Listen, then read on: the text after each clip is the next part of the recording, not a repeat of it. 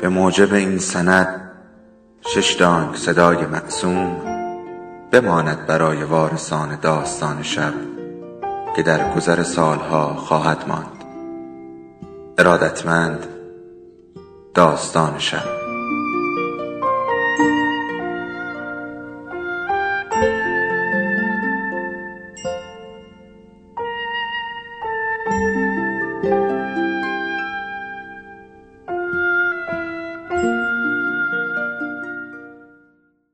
یکی بود یکی نبود. صحنه گوشه از کافه مخصوص بانوان دو میز آهنی و یک نیمکت که با مخمل روکش شده. چند صندلی دور میزها قرار دارد. خانم اگرگ پشت یکی از میزها نشسته. یک بطری خالی آبجو در مقابلش قرار دارد. مجله مصور را که بعد آن را با مجله های دیگر روی میز عوض می کند ورق می زند.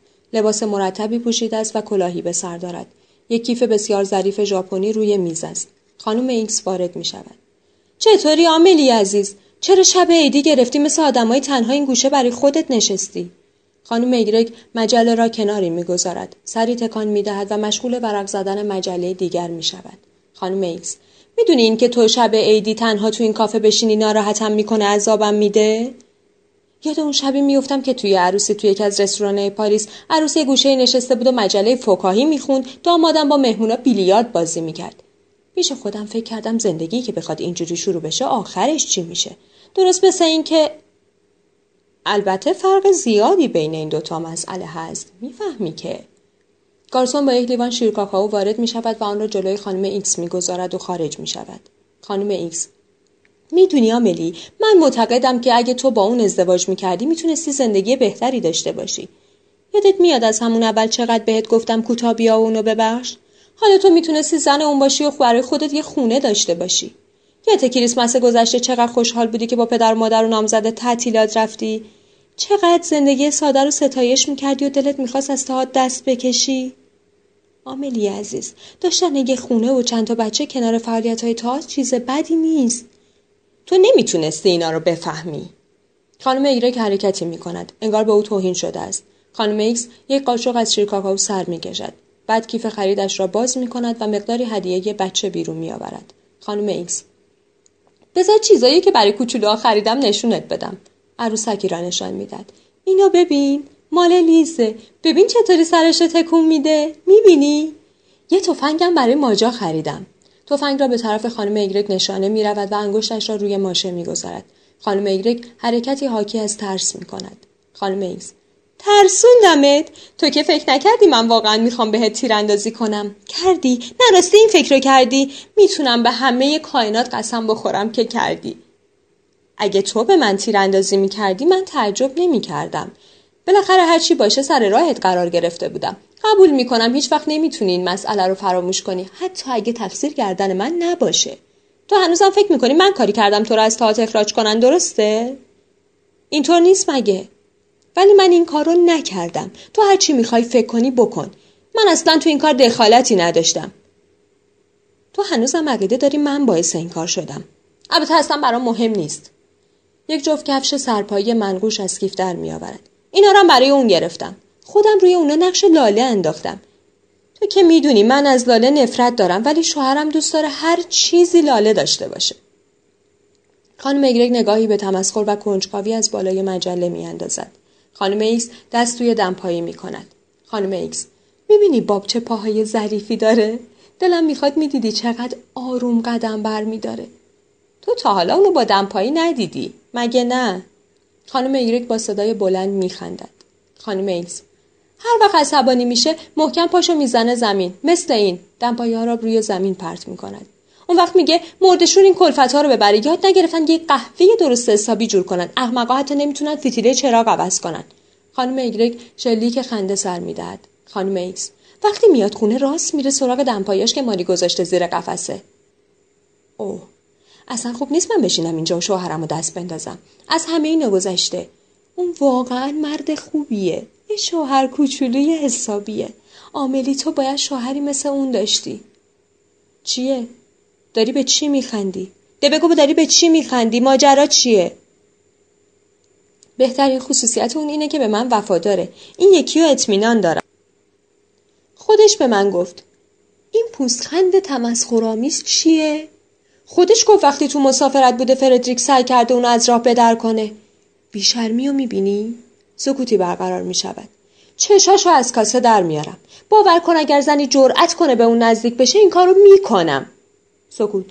من خوش شانس بودم که اون رو از خود باب شنیدم قبل از اینکه یکی دیگه به من بگه. سکوت. ولی فردریک تنها کس نبود. بذار یه چیزی بگم. اصلا نمی‌فهمم چرا زنها همه در برابر شوهر من واقعا دیوونن حتما فکر می‌کنن اون دستی توی استخدام هنرپیشه ها داره. بالاخره هرچی باشه یکی از رؤسای اداره است. نباید تعجب کنم. تو خودت هم همه حیله در مورد اون به کار بردی. من هیچ وقت به تو اطمینان نمی کردم ولی الان می‌فهمم زیادم نمی‌تونست به تو علاقه داشته باشه. تو همیشه یه طوری رفتار می‌کردی که انگار داری باهاش لج می‌کنی. سکوتی برقرار می‌شود. هر دو حرکتی از روی دست پاچگی می‌کنند خانم ایکس ادامه می‌دهد. خانم ایکس چرا امشب نمیای خونه ما آملی فقط برای اینکه به من ثابت کنی احساساتت کاملا معمولیه. یا لاقل بر ضد من نیست. نمی‌تونم خوب توضیح بدم ولی خوشم نمیاد احساس کنم ما دوستای بدی هستیم. شاید برای اینکه برای اینکه اون زمان من سر راهت قرار گرفتم. نمی‌تونم فکر کنم. دلیل چی می‌تونه باشه؟ حقیقتا سکوت برقرار می شود. نگاه خانم ایگریک با کنجکاوی روی چهره خانم ایکس میخکوب می شود. خانم ایکس رابطه من و تو خیلی عجیب بود. اولین باری که دیدمت ازت ترسیدم. اونقدر ترسیدم که حتی نمی‌تونستم تحمل نگاه تو بکنم. در می‌رفتم. مهم نبود کجا اما باز باز همیشه خودم رو پیش تو می‌دیدم. من این شجاعت رو نداشتم که دشمنت باشم بنابراین باهات دوست شدم ولی هر وقت تو میومدی خونه ما کارمون آخر سر به دعوا و اختلاف می‌کشید من متوجه شدم که شوهرم نمی‌تونه تو رو تحمل کنه. از این مسئله ناراحت بودم. وجود تو عین لباسای نامتناسبی بود که آدم به تن داره. من تا جایی که می‌تونستم سعی کردم اونو وادار کنم با تو یه مختصر رفتار دوستانه داشته باشه ولی فایده نداشت. تا اینکه تو نامزدی تو اعلام کردی. اینجا بود که دوستی شدیدی بین شما دوتا به وجود اومد. اولش فکر می‌کردم تو مثل همیشه احساسات کاملا صاف و ساده ای از خودت نشون بدی اما چطور شد؟ من حسودی نمی کردم. الان خیلی عجیب میاد که چرا حسود نبودم.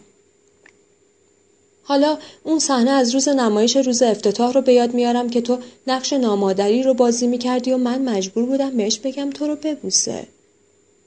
وقتی اون این کارو کرد تو دست باچه شدی و خودتو گم کردی.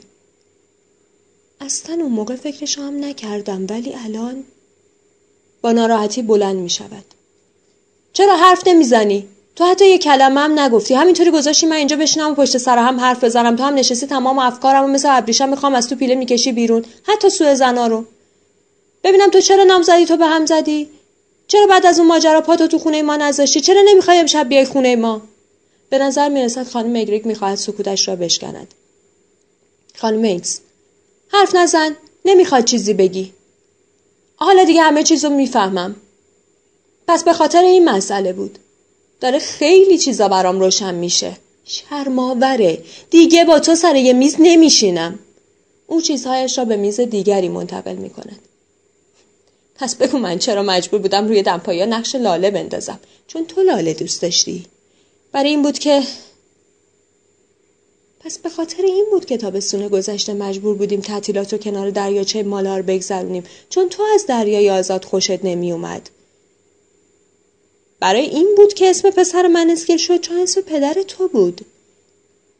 به این دلیل بود که من باید لباس های مورد علاقه تو رو می پوشیدم مشروب مورد علاقه تو رو می خوردم به موزیک مورد علاقه تو گوش می دادم حتی کتابای نویسنده های مورد علاقه تو رو می خوندم و از شیرکاکاوی مورد علاقه تو می خوردم. پس بگو. خدای من حتی فکر کردن بهش هم سخته. وحشتناکه. همه چیز برای من باید از تو می‌رسید حتی احساساتم. حتی تمایلاتم از نوع تمایلات تو باید می بود روح تو توی روحم خزیده بود. درست مثل کرمی که آهسته برای خودش داخل سیب جا باز کرده و اونقدر اونو بخوره که دیگه چیزی ازش باقی نمونه. غیر از پوست و درونی سیاه. خیلی سعی کردم از تو از تو دور بشم ولی نشد. تو مجذوبم کرده بودی مثل یه مار منو افسون کرده بودی با اون دوتا چش سیاه بزرگت. هر دفعه که بالامو برای پرواز باز می‌کردم انگار دست نامری اونا رو به زمین میچسبوند.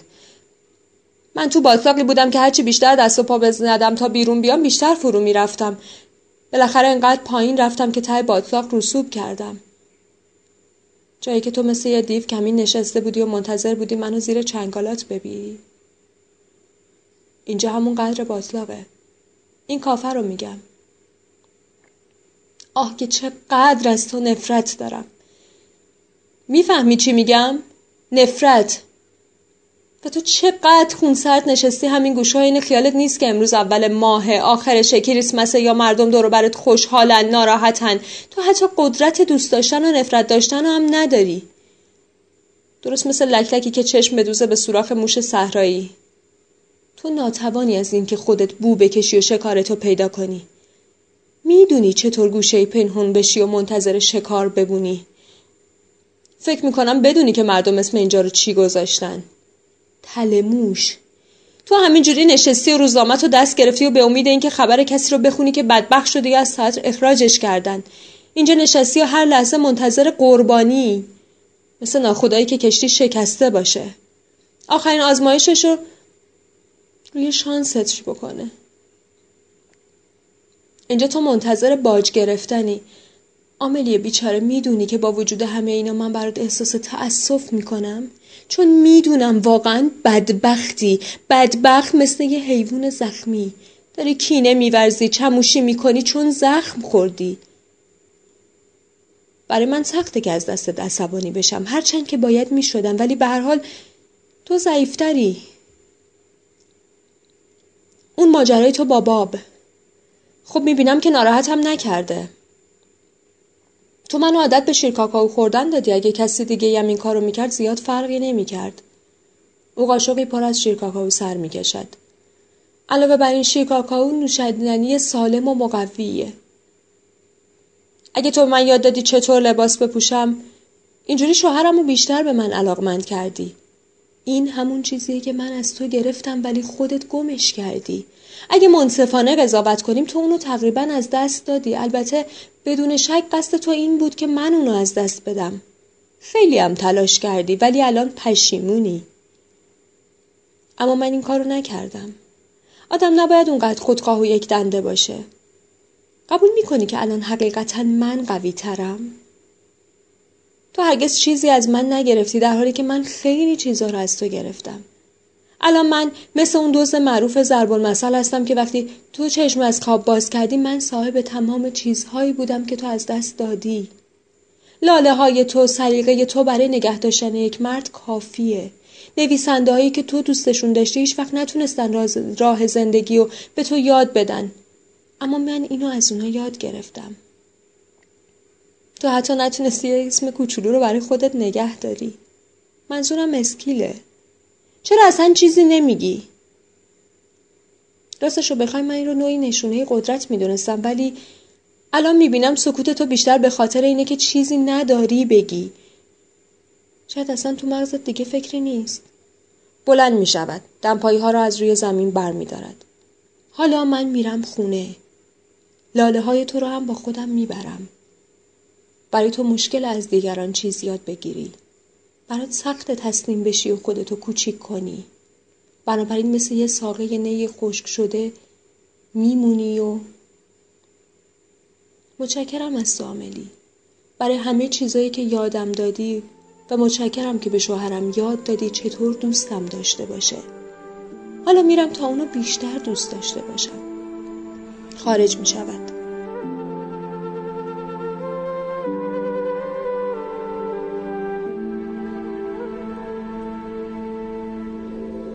داستان شب بهانه است.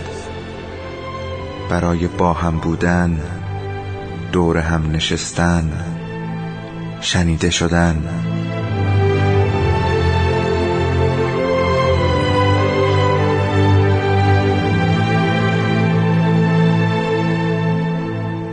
صدای افسانه ها رو میشنویم.